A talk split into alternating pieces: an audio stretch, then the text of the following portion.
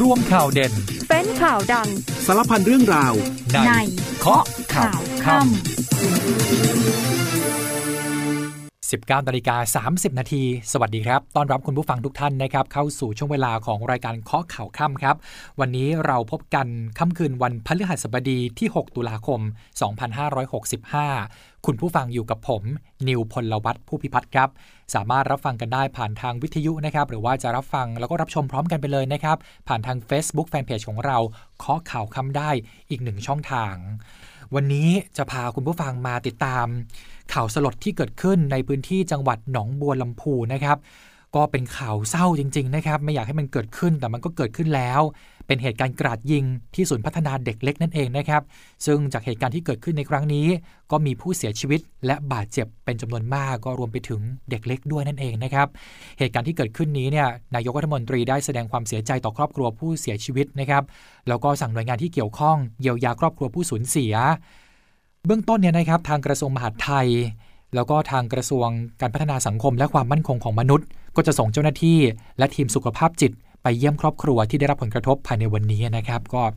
เป็นข่าวที่ไม่อยากให้เกิดขึ้นเลย แล้วก็ขอแสดงความเสียใจก่อนเลยนะครับ ต่อครอบครัวผู้สูญเสียจากเหตุการณ์ในครั้งนี้นะครับขณะเดียวกันนะครับ เมื่อมีเหตุการณ์แบบนี้เกิดขึ้น ก็ต้องได้รับการคุ้มครองสิทธิ์ด้วยเหมือนกัน รัฐมนตรีว่าการกระทรวงยุติธรรมได้สั่งให้กรมคุ้มครองสิทธิ์ ลงพื้นที่ด่วนเลยนะครับ ไปช่วยเยียวยาเหตุกราดยิงที่หนองบัวลำพู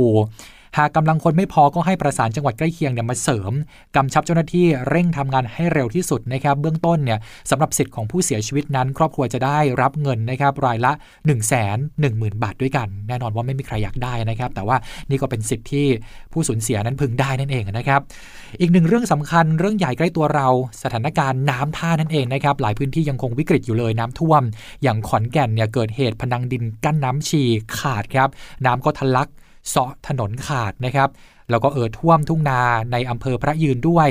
ล่าสุดนี้จังหวัดขอนแก่นได้มีมติให้เขื่อนอุบลรัฐ ระบายน้ำสูงสุดวันที่ 41อ่าอยู่ที่วันละ 41 ล้าน ลูกบาทเมตรด้วยกันนะครับหลังเกินระดับความจุ 100%ขณะที่ทางปอพเน้นย้ำเลยนะครับ จังหวัดชัยนาทอุทัยธานี นครสวรรค์เตรียมพร้อมรับมือสถานการณ์น้ำเอ่อล้นตลิ่ง เข้าท่วมพื้นที่การเกษตร และพื้นที่นอกขันกันน้ำเราพักกันก่อนครู่เดียวครับ คุณผู้ฟังแล้วช่วงหน้ากลับมาติดตามกันต่อเคาะข่าวค่ำครับ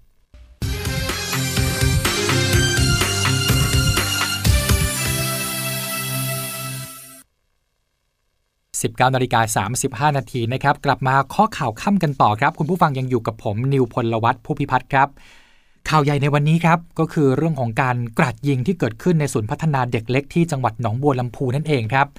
ช่วงบ่ายๆครับ ได้เกิดเหตุสลดใจชายคลั่งใช้ปืนแล้วก็มีดทำร้ายครูนักเรียน ภายในศูนย์พัฒนาเด็กเล็ก ที่อบตอุทัยสวรรค์ จังหวัดหนองบัวลำพู ก็มีการสรุปตัวเลขผู้เสียชีวิตแล้วนะครับอยู่ที่ 38 รายด้วยกันนะครับรวมผู้ก่อเหตุด้วย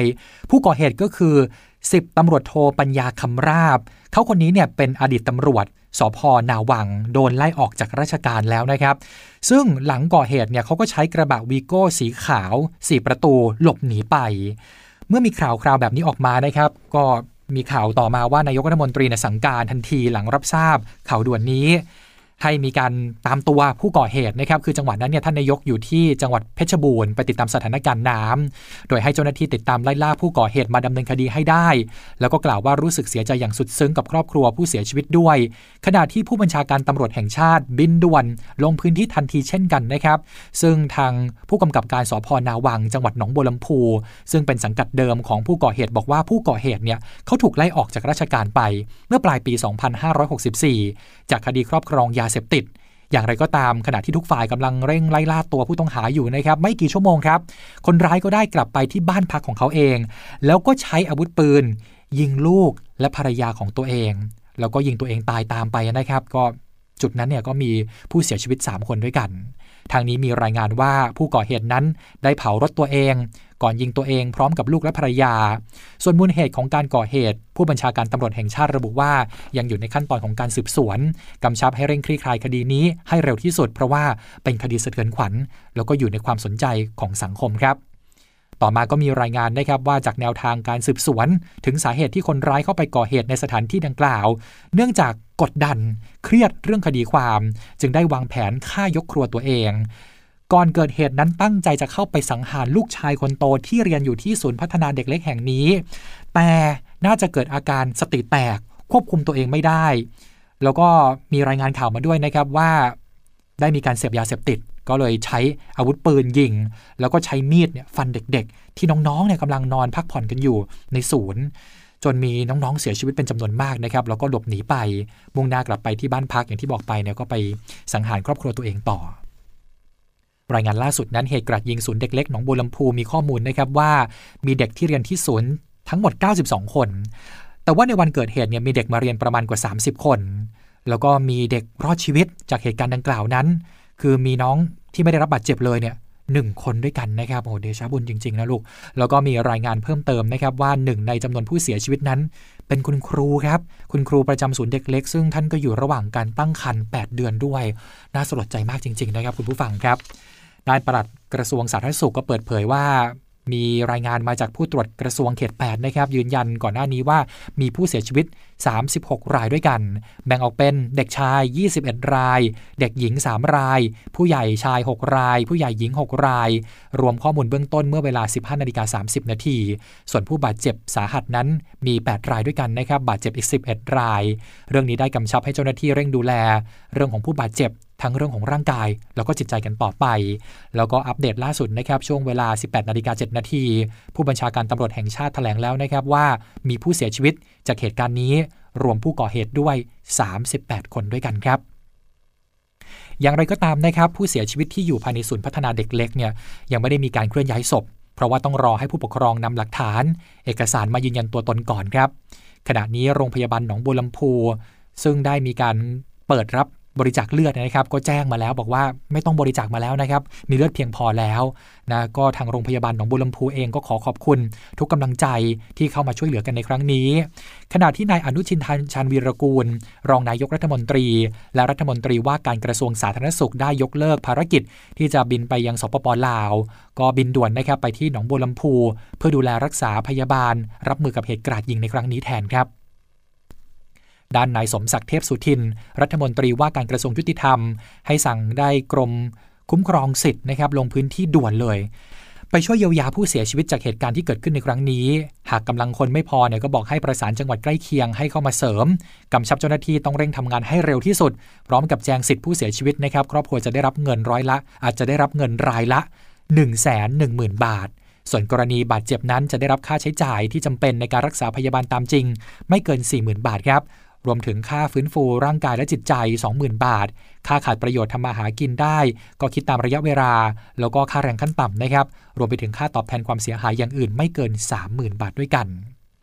ตอนนี้หลายฝ่ายก็มองไปที่ผู้ก่อเหตุนะครับว่าเขาเป็นใคร เกิดอะไรขึ้นกับเขาทำไมจึงมาก่อเหตุแบบนี้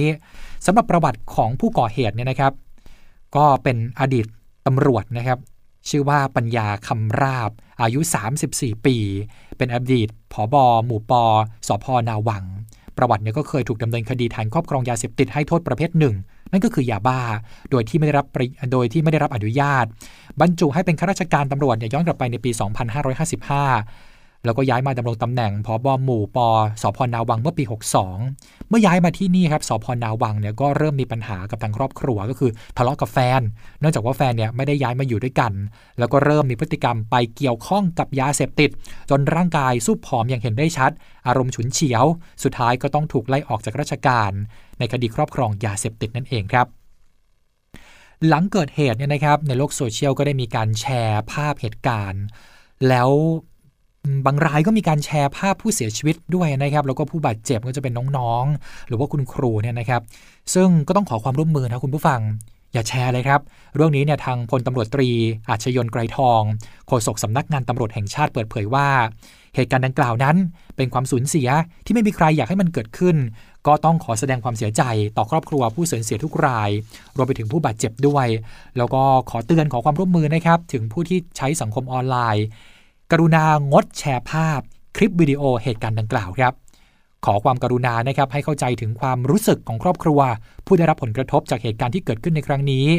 เหตุความรุนแรงในลักษณะนี้เนี่ยมักก่อให้เกิดความโกรธแค้น ความโศกเศร้า ความกลัว ความวิตกกังวล ต่อประชาชนในพื้นที่ และประชาชนที่ได้รับข่าวสาร การนำเสนอหรือว่าส่งต่อความรุนแรงนั้น โดยที่ไม่จำเป็นเนี่ยมันไม่มีประโยชน์ใดๆต่อสังคมเลยนะครับ ทั้งยังทำให้เกิดผลกระทบด้านสุขภาพจิตต่อสังคมในวงกว้างได้ด้วย โดยอาจทำให้ประชาชนในพื้นที่เกิดความกังวลในการใช้ชีวิตประจำวัน คนที่กำลังเครียดอยู่ หรือว่ามีปัญหาด้านสุขภาพจิตเนี่ยก็อาจจะมีอาการรุนแรงมากขึ้นนะครับ เมื่อเห็นภาพความรุนแรงซ้ำๆแบบนี้ นอกจากนี้การนำเสนอหรือว่าส่งต่อภาพผู้ได้รับบาดเจ็บ หรือว่าผู้เสียชีวิตจากเหตุการณ์ ยังเป็นการละเมิดสิทธิส่วนบุคคลด้วย ส่งผลกระทบต่อจิตใจของญาติญาติคุณพ่อคุณแม่น้องๆ ที่เขาเสียชีวิตเป็นอย่างมากนะครับ ดังนั้นขอเถอะครับ ขอให้ประชาชนเป็นกำลังใจกับการทำงานของเจ้าหน้าที่ตำรวจ ช่วยการใช้สื่อโซเชียลมีเดียในเชิงบวกให้สนับสนุนข้อมูลที่เป็นประโยชน์ต่อการทำงานของเจ้าหน้าที่ ระมัดระวังในการใช้หรือว่าติดตามสื่อโซเชียล รวมไปถึงงดการส่งต่อภาพผู้เสียชีวิต และผู้ได้รับบาดเจ็บจากเหตุการณ์ความรุนแรง ดูแลและให้คำแนะนำบุตรหลานและเยาวชนที่สามารถเข้าถึงภาพดังกล่าว ดูแลและประเมินสุขภาพจิตใจของตนเองและคนรอบข้าง ที่ได้รับชมภาพความรุนแรงดังกล่าวด้วยนะครับ ต้องบอกว่าเรื่องนี้เป็นเรื่องใหญ่จริง ๆ นะครับ แล้วก็สำนักข่าวต่างประเทศก็รายงานเหตุการณ์ที่เกิดขึ้นที่หนองบัวลำพูไปทั่วโลกครับไม่ว่าจะเป็นสำนักข่าว BBC ของอังกฤษนะครับสำนักข่าว CNN ของสหรัฐ สำนักข่าวอัลจาซีรารวมไปถึงสำนักข่าว Channel News Asia ของสิงคโปร์ก็รายงานเหตุการณ์ แล้วก็ได้กล่าวถึงประวัติของผู้ก่อเหตุด้วย ขณะที่นายกรัฐมนตรีหญิงของอังกฤษลิสทรัสได้ทวีตข่าวกราดยิงที่หนองบัวลำพูของ BBC พร้อมได้ระบุข้อความนะครับบอกว่าเธอเนี่ยตกใจที่ได้ยินข่าวที่เกิดขึ้นในประเทศไทย แล้วก็แสดงความเสียใจ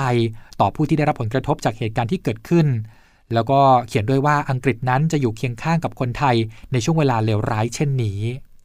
เดี๋ยวเราพักกันก่อนครู่เดียวคุณผู้ฟัง แล้วเดี๋ยวช่วงหน้ากลับมาติดตามสถานการณ์น้ำท่ากันหน่อยนะครับ หลายจังหวัดยังคงวิกฤตอยู่เลยนะครับ แต่ว่าช่วงนี้เนี่ยให้คุณผู้ฟังได้ติดตามภารกิจของกองทัพนะครับในการลงพื้นที่ช่วยเหลือผู้ประสบภัยกันก่อนครับ กองพลที่หนึ่งรักษาพระองค์จัดกำลังพลจิตอาสาร่วมกรอกกระสอบทรายจำนวน 6,000 กระสอบ พร้อมสนับสนุนยานพาหนะในการขนย้ายสิ่งของต่างๆ ในพื้นที่อำเภอป่าโมกจังหวัดอ่างทองกองพลทหารมาที่ 2 รักษาพระองค์จัดกำลังพลร่วมฟื้นฟู พื้นที่หลังจากน้ำลดณวันสังฆราชา เขตลาดกระบังกรุงเทพมหานคร กองพลทหารราบที่ 11 จัดรถครัวสนามประกอบอาหารแจกจ่ายประชาชนที่รับผลกระทบ จากสถานการณ์น้ำในพื้นที่ตำบลเกาะขนุนอำเภอพนมสารคาม จังหวัดฉะเชิงเซากองพันฐานราบที่ 3 กรมทหารราบที่ 23 จัดกำลังพลพร้อมยานพาหนะ รับส่งนักเรียนไปโรงเรียน และอำนวยความสะดวกประชาชนในพื้นที่ บ้านแขมตำบลสโน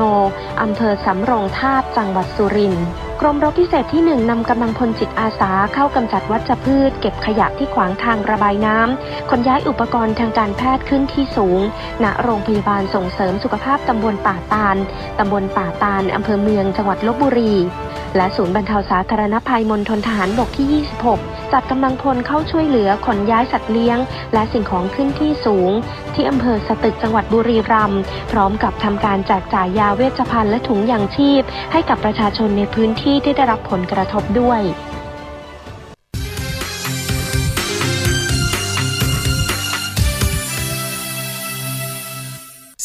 19นาฬิกา48 นาทีนะครับ กลับมาเคาะข่าวค่ำกันต่อครับ คุณผู้ฟังยังอยู่กับผมนิวพลวัตผู้พิพัฒน์ครับ เดี๋ยวมาอัปเดตเรื่องของเหตุกราดยิง ที่หนองบัวลำพูกันสักนิดหนึ่งนะครับ คือล่าสุดนี้เนี่ยมีการถแถลงข่าวของผู้บัญชาการตำรวจแห่งชาตินะครับพลตำรวจเอกดำรงศักดิ์กิติประพัฒน์นั่นเองนะครับ ซึ่งข้อมูลสำคัญก็คือว่าผู้ก่อเหตุซึ่งเป็นอดีตตำรวจเนี่ยเครียด เพราะว่าต้องขึ้นศาลเรื่องของยาเสพติด บวกกับว่าเสพยาเสพติดด้วยก็คือเมายานะแล้วจากที่ดูเหตุการณ์ที่จุดเกิดเหตุเนี่ยก็เห็นได้ชัดว่ามีอาการคุ้มคลั่ง ใช้มีดเป็นหลักในการก่อเหตุนะครับ หลังจากออกจากศูนย์พัฒนาเด็กเล็กแล้วเนี่ย คือเห็นใครก็ใช้มีด แล้วก็ปืนเนี่ยทำร้ายเขา จากนั้นก็เข้าไปที่บ้านนะครับตำรวจก็ปิดล้อมแล้วพบว่าเสียชีวิตแล้วพร้อมกับภรรยาแล้วก็ลูก ส่วนปืนเนี่ยหลายคนก็ตั้งคำถามว่าปืนเนี่ยเป็นของราชการหรือว่าเป็นปืนส่วนตัว ตรวจสอบแล้วนะครับเป็นปืน 9 มม ซื้อส่วนตัวมานะครับถูกต้องตามกฎหมาย ด้านตำรวจเองก็เตรียมถอดบทเรียนเรื่องนี้นะครับโดยเฉพาะการปิดล้อมคนร้าย แล้วก็การระงับเหตุให้เร็ว และมีประสิทธิภาพมากขึ้น เบื้องต้นขอเวลาตรวจสอบข้อเท็จจริงเพิ่มเติมนะครับ ยอมรับว่าเป็นอดีตตำรวจนะแต่ก็ให้ออกไปแล้วนะครับถือว่าไม่ใช่เป็นตำรวจแล้ว แต่ก็ยอมรับว่าเป็นอดีตตำรวจจริง ๆ ก็จะเอาเรื่องนี้เนี่ยมาเป็นบทเรียนเพื่อให้มีมาตรการป้องกันกันต่อไป เบื้องต้นเชื่อว่าไม่น่ามีประวัติเรื่องยาเสพติดก่อนรับราชการตำรวจ จากนี้ก็จะมีการตรวจเลือดนะครับว่ามีปริมาณยาเสพติดในร่างกายเนี่ยเท่าไหร่นะครับาจากเรื่องของการกรัดยิงนะครับอีกหนึ่งเรื่องสำคัญที่กระทบคนไทย มาก ๆ เลยก็คือเรื่องของน้ำท่าในช่วงนี้นั่นเองนะครับ สถานการณ์น้ำในหลายพื้นที่ตอนนี้ยังคงน่าเป็นห่วงครับ นายกรัฐมนตรีวันนี้ก็ลงพื้นที่จังหวัดเพชรบูรณ์นะครับขณะที่พลเอกประวิตยลงพื้นที่จังหวัดปทุมธานี ไปตรวจติดตามสถานการณ์น้ำด้านผู้ว่ากทมก็เดินทางไป พบกับท่านผู้ว่าเมืองนนท์เพื่อหารือสถานการณ์ร่วมกันด้วยมาเริ่มต้นกันที่ภาคอีสานกันก่อนนะครับ จังหวัดขอนแก่นครับ ขณะนี้เรียกว่าสถานการณ์น้ำท่วมยังคงหนักอยู่นะครับ เพราะว่าเกิดเหตุพนังดินกั้นน้ำชีขาดที่อำเภอพระยืน น้ำเนี่ยก็ทะลักเซาะถนนขาด แล้วก็เอ่อท่วมทุ่งนาของชาวบ้านในพื้นที่บ้านท่างาม และพื้นที่ใกล้เคียงหลายพันไร่ ทางนี้คันดินที่เป็นพนังกั้นน้ำชี ในพื้นที่ขาดมาแล้วเนี่ยสามวัน น้ำชีก็ทะลักเข้าท่วมนา เสียหายหลายพันไร่ครับ และน้ำก็ยังกัดเซาะถนนขาดเป็นทางยาว แน่นอนว่าชาวบ้านไม่สามารถใช้สัญจรไปมาได้นะครับเพราะว่าถนนที่ขาดเนี่ยเป็นถนนสายหลักของบ้านท่างามอำเภอพระยืนที่จะไปบ้านโนนสมบูรณ์อำเภอบ้านแฮดจังหวัดขอนแก่นเองมีมติครับให้เขื่อนอุบลรัฐระบายน้ำสูงสุดวันละ 41 ล้านลูกบาทเมตร หลังเกินระดับความจุ 100%แล้วก็คือเต็มแล้วนะครับ แต่ให้ปล่อยเป็นขั้นบันไดคือค่อยเป็นค่อยไป ยังไม่ให้ตามที่เขื่อนขอปล่อยสูงสุดที่ 54 ล้านลูกบาทเมตร วันที่ 6 ตุลาคมจะระบายออกมาก่อนนะครับ 68 ล้านลูกบาทเมตร ต่อวัน ส่วนวันพรุ่งนี้ 7 ตุลาคมนะครับระบายอยู่ที่ 41 ล้านลูกบาทเมตร ต่อวัน หลังจากนั้นจะระบายคงที่อยู่ที่ 41 ล้านลูกบาทเมตร ไปเรื่อยๆนะครับจนกว่าจะมีสถานการณ์ที่เปลี่ยนแปลง คณะอนุกรรมการจะพิจารณาความเหมาะสมกันอีกครั้งหนึ่งซึ่งก่อนหน้านั้นนะครับทางเขื่อนอุบลรัฐ ขอเพิ่มแบบขั้นบันไดเหมือนเดิม แต่ขอให้ปล่อยน้ำสูงสุดที่ 54 ล้านลูกบาทเมตร หลังจาก 3 วันนี้เนี่ยทางคณะอนุกรรมการทรัพยากรน้ำจะเข้าหารือกันอีกครั้งหนึ่ง โดยจากแนวโน้มปริมาณน้ำฝนในพื้นที่ลดลง อาจจะปรับลดหรือว่าเพิ่มการระบายน้ำก็ขึ้นอยู่กับความเหมาะสมของสถานการณ์นะครับ เพื่อไม่ให้กระทบกับพื้นที่เหนือเขื่อน ก็คืออำเภอโนนสัง จังหวัดหนองบัวลำพู แล้วก็พื้นที่ท้ายเขื่อนที่อาศัยอยู่ตามลำน้ำพอง ในเขตอำเภอน้ำพอง และอำเภอเมืองจังหวัดขอนแก่น ระดับน้ำถือว่าทรงตัวแล้วก็นิ่งนะครับคาดการว่าน้ำท่วมอาจจะยาวนานกว่า 2 เดือน อาจจะส่งผลให้เกิดน้ำเน่าเหม็น แล้วก็จะมีโรคตามมาด้วย จึงสั่งการให้เจ้าหน้าที่สาธารณสุข ลงพื้นที่ให้คำแนะนำกับพี่น้องประชาชนในพื้นที่น้ำท่วมขัง ก็บอกวิธีในการดูแลรักษาสุขภาพ หากมีอาการเจ็บป่วยก็เข้ารับการรักษากับสถานพยาบาลทันทีครับ ส่วนสถานการณ์น้ำในลุ่มน้ำชีนะครับ ขณะนี้มวลน้ำจากจังหวัดชัยภูมิที่จะเข้าสู่เขตจังหวัดขอนแก่น คาดว่าจะมีมวลน้ำมากกว่า 1,000 ล้านลูกบาทเมตร ส่งผลให้เกิดน้ำท่วม พื้นที่ทางการเกษตร และบ้านเรือนประชาชนเป็นบริเวณกว้าง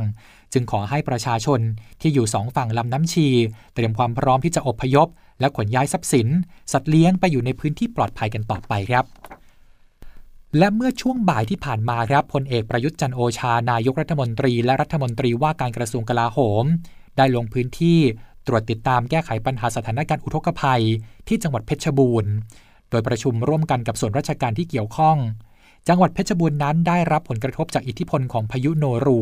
จึงทำให้น้ำล้นตลิ่ง แล้วก็เกิดน้ำท่วมฉับพลัน น้ำป่าไหลหลาก เข้าท่วมบ้านเรือนประชาชน และพื้นที่การเกษตรครับ ก็มีพื้นที่ได้รับผลกระทบจำนวน 10 อำเภอด้วยกันนะครับ ประชาชนได้รับผลกระทบ 2647 ครัวเรือน อำเภอหล่มสักได้รับความเสียหายมากที่สุดนะครับ นอกจากนี้ท่านนายกก็ได้เดินทางไปยังเทศบาลตำบลตานเดี่ยว อำเภอหล่มสัก ไปให้กำลังใจประชาชน และเยี่ยมเยียนบ้านเรือนที่ประสบอุทกภัย ก่อนลงพื้นที่ลุยน้ำไปเยี่ยมประชาชนที่ซอยสีสะอาด ซึ่งได้รับผลกระทบจากแม่น้ำป่าสักล้นตลิ่ง มีผู้ได้รับผลกระทบประมาณ 1,500 ครัวเรือน และมีพื้นที่การเกษตร ได้รับความเสียหายเกือบ 2,000 ไร่ นอกจากนี้ยังได้เยี่ยมเยียนประชาชน ผู้ประสบอุทกภัย ในเขตพื้นที่เศรษฐกิจ เทศบาลเมืองหล่มสักกำชับหน่วยงานที่เกี่ยวข้อง เรื่องการบริหารจัดการน้ำเร่งสำรวจความเสียหาย ช่วยเหลือประชาชนที่เดือดร้อนอย่างทั่วถึง และเร่งฟื้นฟูโดยเร็วที่สุดครับ ขณะที่เขื่อนเจ้าพระยาจังหวัดชัยนาทนะครับ มีข้อมูลเข้ามาว่าได้เพิ่มการระบายน้ำเป็น 2,765 ลูกบาศก์เมตรต่อวินาทีแล้ว ก็คือเพิ่มขึ้นจากเมื่อวานนี้ที่ 68 ลูกบาศก์เมตรต่อวินาทีนะครับเออคือเพิ่มขึ้นจากเมื่อวานเนี่ยมา 68 ลูกบาศก์เมตรต่อวินาทีทำให้น้ำลอดใต้ผนังกั้นน้ำหน้าตลาดสัพพยาทะลักเข้าท่วมตลาดแล้วก็โรงพักเก่ารอสอร้อยสิบร้อยยี่สิบสถานที่ท่องเที่ยวชื่อดังของอำเภอครับ ทางกรมชลประทานก็เตรียมชะลอปริมาณน้ำที่ไหลหลากมาจากตอนบนนะครับ โดยใช้พื้นที่ว่างบริเวณเหนือเขื่อนเจ้าพระยา ส่งผลให้ 3 จังหวัดเหนือเขื่อน ระดับน้ำเตรียมที่จะสูงขึ้นแล้วนะครับ มีแนวโน้มสูงขึ้นประมาณ 30เซนติเมตรด้วยกัน 3 จังหวัดที่ว่านี้เนี่ยก็ประกอบไปด้วยจังหวัดชัยนาทนะครับที่อำเภอเมืองชัยนาทรวมไปถึงอำเภอวัดสิงห์แล้วก็อำเภอมโนรม จังหวัดอุทัยธานี ที่อำเภอเมืองอุทัยธานี และจังหวัดนครสวรรค์ที่อำเภอพยุหคีรีครับ และย้อนกลับไปเมื่อกลางดึกที่ผ่านมานะครับ คันดินป้องกันน้ำท่วมในพื้นที่ตำบลบางเสด็จอำเภอป่าโมก จังหวัดอ่างทอง พังทลายออกมานะครับ คือน้ำก็ทะลักเข้าท่วมบ้านเรือนประชาชนเกือบ 100 หลังคาเรือน จุดนี้เนี่ยเกิดน้ำไหลทะลักเข้ามา เป็นจุดเปราะบางครับเพราะว่ามันเป็นรอยต่อ เขื่อนปูน แล้วก็คันดินที่ติดกับริมแม่น้ำเจ้าพระยา ก่อนหน้านี้ทางเจ้าหน้าที่ได้ป้องกันแล้วนะครับ แต่น้ำได้ผุดเข้ามาจากบริเวณด้านล่าง แล้วก็เข้ามาในพื้นที่หมู่ 5 ของตำบลบางเสด็จ ตอนนี้ก็ได้มีการระดมกำลังเจ้าหน้าที่นะครับ เร่งทำคันป้องกัน เพื่อที่จะควบคุมสถานการณ์น้ำไม่ให้มันขยายวงกว้างไปนั่นเองครับส่วนในพื้นที่จังหวัดปทุมธานีในวันนี้นะครับ รองนายกรัฐมนตรีได้ลงพื้นที่ บริเวณที่วัดโบสถ์อำเภอสามโคก จังหวัดปทุมธานีพลเอกประวิตยวงสุวรรณรองนายกรัฐมนตรี ในฐานะผู้อำนวยการ กองอำนวยการน้ำแห่งชาติ หรือว่ากอนช